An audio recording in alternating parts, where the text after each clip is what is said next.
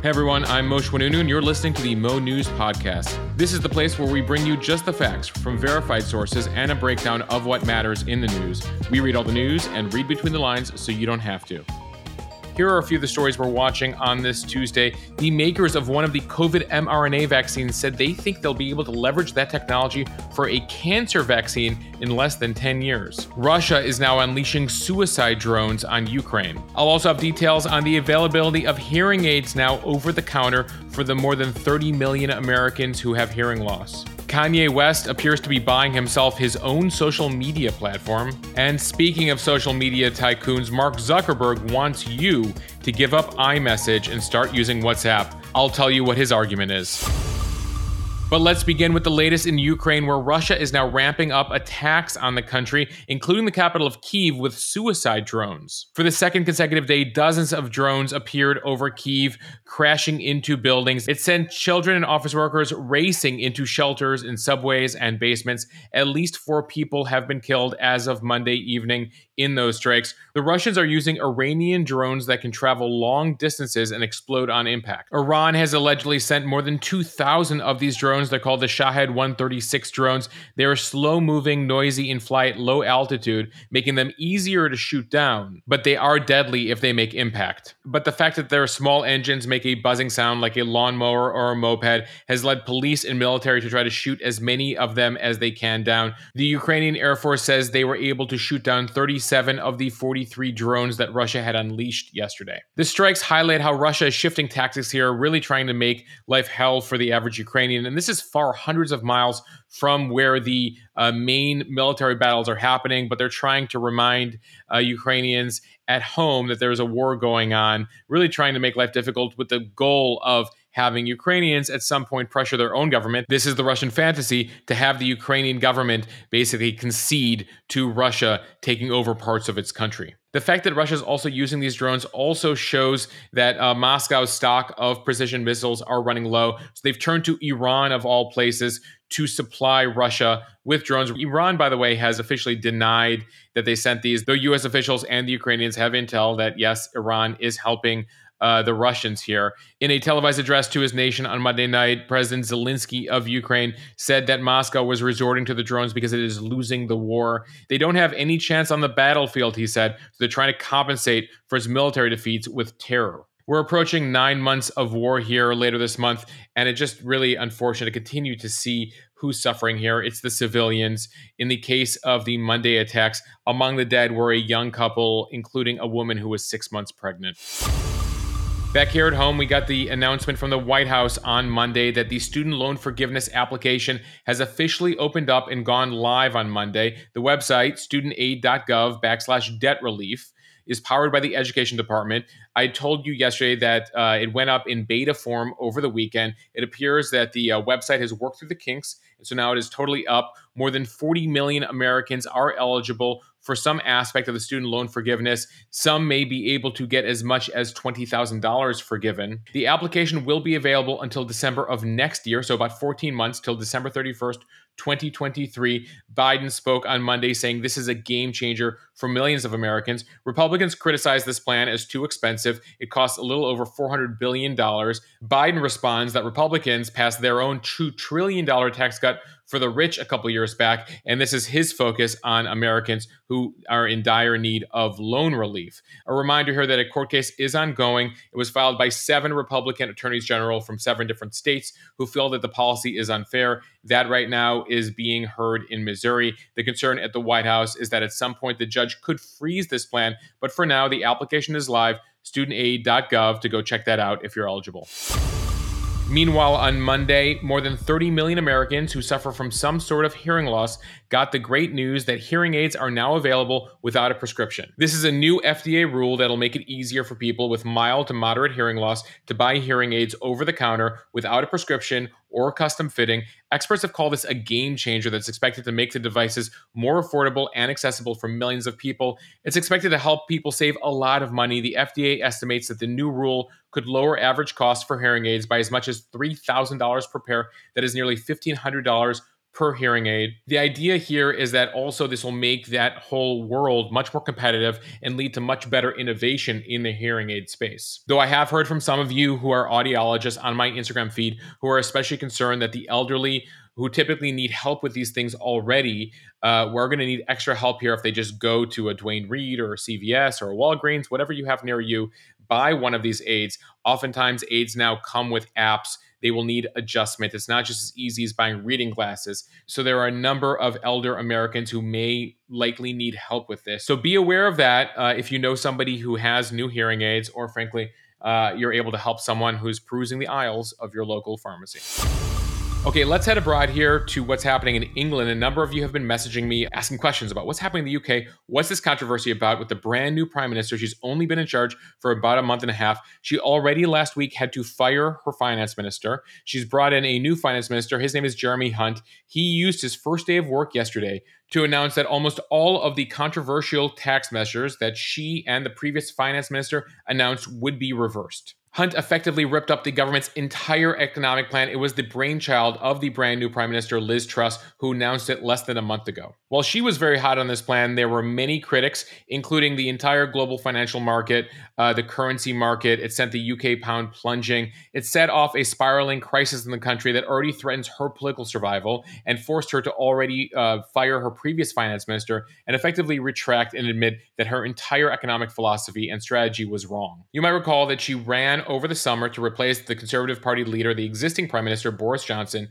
and her main platform was sweeping tax cuts. Her main opponent and many folks within the party had warned that embarking on a spree of cutting taxes and engaging in major public borrowing at a time where there's high inflation is a bad idea given the terrible reaction of the markets and the collapsing state of the UK currency, the pound. She was forced to retract on this. She is now vowing to raise the country's corporate tax rate after promising last month not to do so. These taxes will pay for other tax cuts she had in mind. Despite all that, though, there are a number of annoyed conservatives within the party who are already plotting ways to force her out of office. Keep in mind that she is the third British prime minister since 2016. That includes Theresa May, Boris Johnson, and now Liz Truss. It has been less than a year in power, in fact, only six weeks. So they actually have to go about changing the rules in order to push her out, which is something they're considering right now. The big issue right now is that the West, Europe, the world is looking increasingly at the UK with concern. They've sort of become the new Italy. Uh, famously, at Group of Seven, G7 finance meetings, they would often talk about Italy's financial peril and its economic problems. The UK has now replaced them as the uh, main topic of conversation.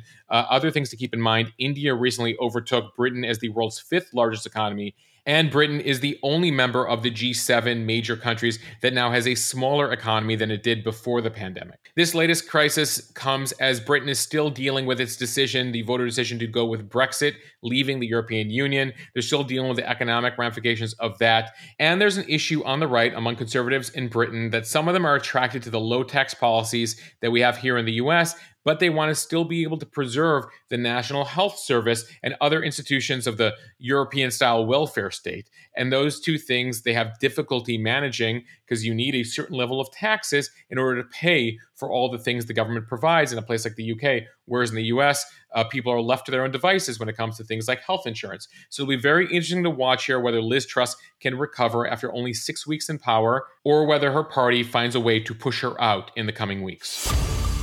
Back here at home in the US, we got a estimate in recent days from the federal energy forecasters on how expensive it'll be to heat our homes this winter. US consumers are now facing higher prices when it comes to natural gas, heating oil, propane, and electricity. Government energy specialists predict it will cost $931 to warm the typical home that is heated with natural gas between this month and March. When you compare it to last year, that is up 28%. If we have an extremely cold winter, uh, experts predict that heating bills could be 51% more than last year. If it's a slightly warmer winter, it'll be a 19% increase over last year. Those numbers are specifically for the more than 50% of Americans that have gas fueled furnaces and boilers. In the Northeast, where many people burn heating oil, uh, the prediction is a 27% increase over last year. And then those with propane, which is popular in more rural areas, uh, are expected to pay between 5 and 10% more over last winter.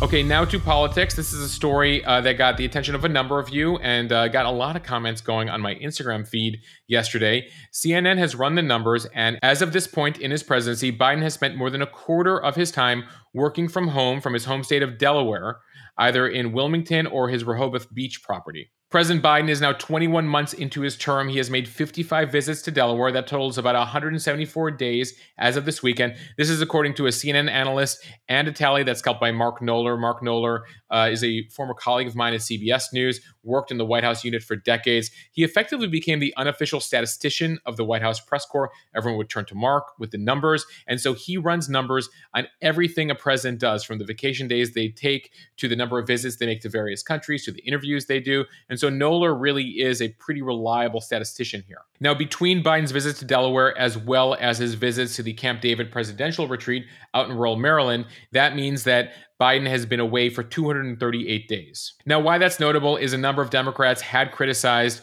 the getaway time of former President Trump during his presidency. Uh, at this point in his tenure, uh, Trump, between his time at Mar a Lago as well as his golf club at Bedminster, and Camp David had spent 158 days away. That's compared to 238 days for Joe Biden. Now, the White House does argue that in a time of work from home, that uh, even the president can work from home. It's been normal for uh, decades for presidents to have all the technology and communication of the White House, especially if they feel kind of like stuck inside the White House, that they have that to go on the road with them. A former spokesperson, Michael LaRosa, uh, was quoted in the CNN piece as saying, quote, it's 2022, not 1922. If the rest of the country can work from home, so can the president. But we did have some fun with the numbers on my Instagram feed. Uh, you can go take a look in my highlights for uh, October 17th. Uh, we looked back at each of the presidents during their entire terms and how many days they vacationed, quote unquote, worked from home. In the modern era, George W. Bush takes the cake. He spent more than a thousand days away from the White House, typically at his ranch out in Crawford.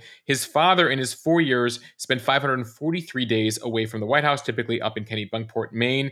Incidentally, if Joe Biden continues at his current pace, he will hit that George H.W. Bush number for the first term. Trump was slightly behind Bush 41 with 428 days away from the White House. Notably, the only president in the last 50 years to spend less than 100 days away from the White House was Jimmy Carter, who spent only 79 days, uh, spent the vast majority of his time working and spending his weekends at the White House.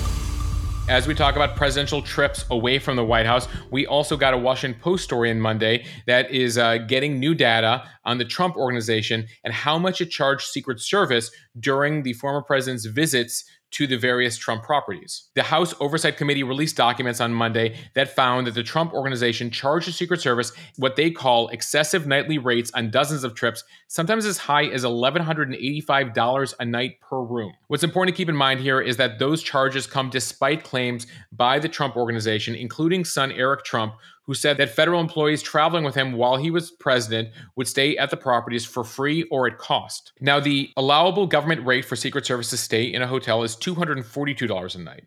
But the Oversight Committee found receipts here that uh, the Trump organization was charging Secret Service, again, sometimes more than a thousand a night, sometimes more than $1,100 a night for a room over the four years, the U.S. Secret Service made 600 payments to the Trump organization, totaling $1.4 million.